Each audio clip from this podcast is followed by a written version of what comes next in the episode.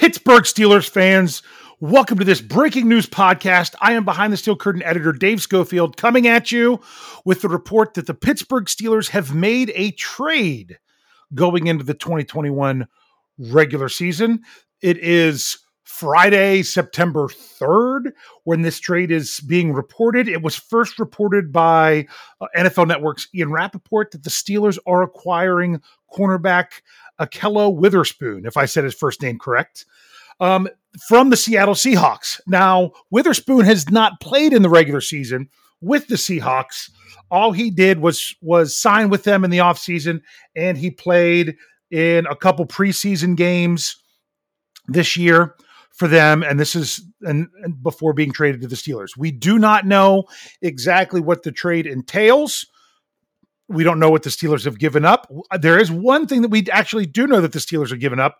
They're likely losing what would be a projected fifth round compensatory draft pick um, from from this year because when you trade for a player that is that is a compensatory free agent that signed with someone else but you you get them via trade then they count into the formula so that's one one factor that, that that's coming in let's just look at a little bit of what we know about Witherspoon coming in. He spent four years with the San Francisco 49ers. He was drafted by them in 2017 in the third round.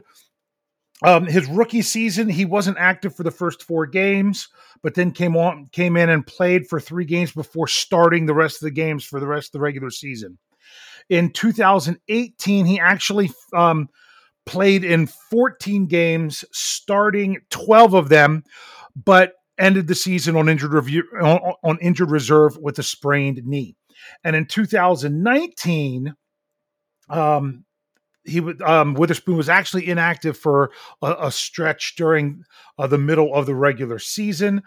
Um, and in 2020, he missed a couple games um, early on with a with a hamstring injury, and then was inactive for three games in the middle of the season. Now, those three games in the middle of the season was was basically due to um, what Coach Shanahan was saying a need for someone who contributed more on special teams to be uh, to be active on game day. That's he was a game day inactive for three weeks in there, but then came back and played well. So much so that if you are into Pro Football Focus scores, um, Witherspoon actually had an 80.2 overall score in 2020, which was in the top five of cornerbacks last year, um, and a great coverage score. He is a player that has some experience playing inside, also experience playing outside.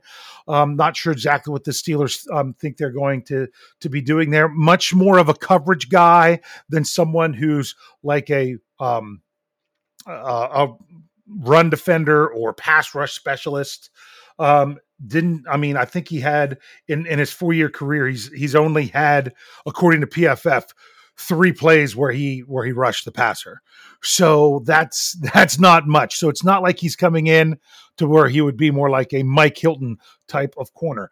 Let's talk salary for a moment because um, granted it's still it's one o'clock on Friday September third when this podcast is being re- um, recorded so we don't know the details yet, but here's the salary impl- implications that we would see so far with the Steelers is because uh, Witherspoon signed a one year deal for $4 million, but 2.5 million was given as a signing bonus with a 1.5 million dollar base salary.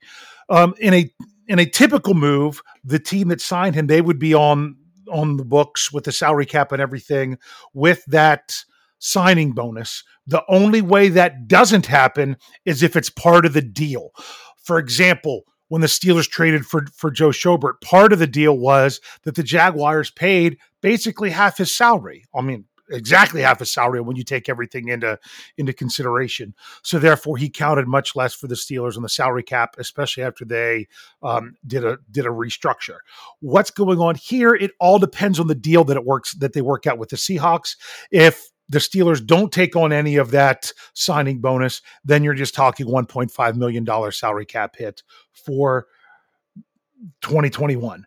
And he's also a free agent at the end of the year.